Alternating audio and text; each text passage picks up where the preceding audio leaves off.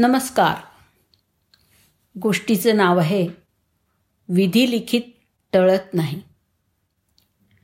भगवान विष्णूंचं वाहन असलेल्या गरुडाशी संबंधित ही रंजक पौराणिक कथा आहे. एकदा भगवान विष्णू गरुडावरती बसून श्री महादेवांना भेटायला कैलास पर्वतावरती पोचले.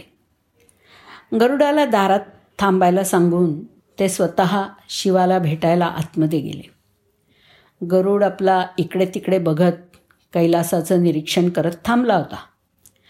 कैलासाच्या अनोख्या नैसर्गिक सौंदर्याने गरुड अगदी मंत्रमुग्ध झाला. इतक्यात त्याची नजर एका सुंदर लहान पक्षावर पडली. तो पक्षी इतका सुंदर होता की गरुडाचे सगळे विचार त्याच्यावरच केंद्रित झाले.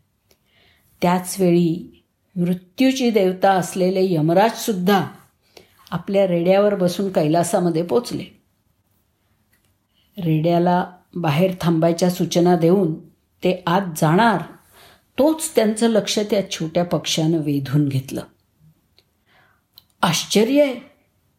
असं कसं शक्य आहे? असा उद्गार पुटपुटल्यासारखा सहजच त्यांच्या तोंडून बाहेर पडला. आश्चर्याने त्या लहानशा पक्षाकडे त्यांनी क्षणभर निरखून पाहिलं. आणि मग आत शिवांच्या दालनाकडे निघून गेले.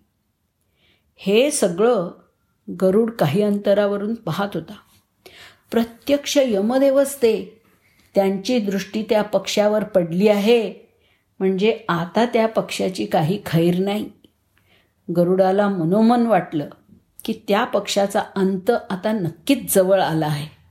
आणि कैलासातून परत जाताना यमदेव त्याला यमलोकात घेऊन जातील. गरुडाला त्या पक्षाची खूप दया आली. एवढा लहान आणि सुंदर पक्षी मरताना पाहणं. ही कल्पनाच त्याला सहन झाली नाही. त्याने त्या पक्षाला अलगद उचलून आपल्या पंजामध्ये दाबलं आणि कैलासापासून हजारो मैल दूर असलेल्या जंगलातल्या एका खडकावरती सोडलं. आणि तो स्वतः कैलासात परत आला.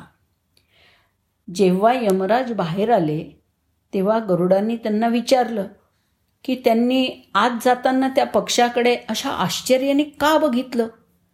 त्यावर यमदेव म्हणाले अरे पक्षीराज गरुडा जेव्हा मी तो पक्षी पाहिला तेव्हा मला अंतर्ज्ञानाने कळलं की काही क्षणांनीच त्या पक्षाचं मरण इथून हजारो मैल दूर असलेल्या सापानं खाल्ल्यामुळे होणार आहे. मी विचार करत होतो की तो इतक्या लवकर त्या ठिकाणी कसा जाऊ शकेल? अशक्यच आहे हे. पण आता मी बघतोय की तो पक्षी इथं आसपास कुठेच नाही आहे म्हणजे तो विधिलिखितानुसार त्या ठिकाणी पोचला असावा आणि आतापर्यंत तो त्या सापाच्या भक्ष्यस्थानी पडून मेलेला असावा. तेव्हा गरुडाला खूप वाईट वाटलं.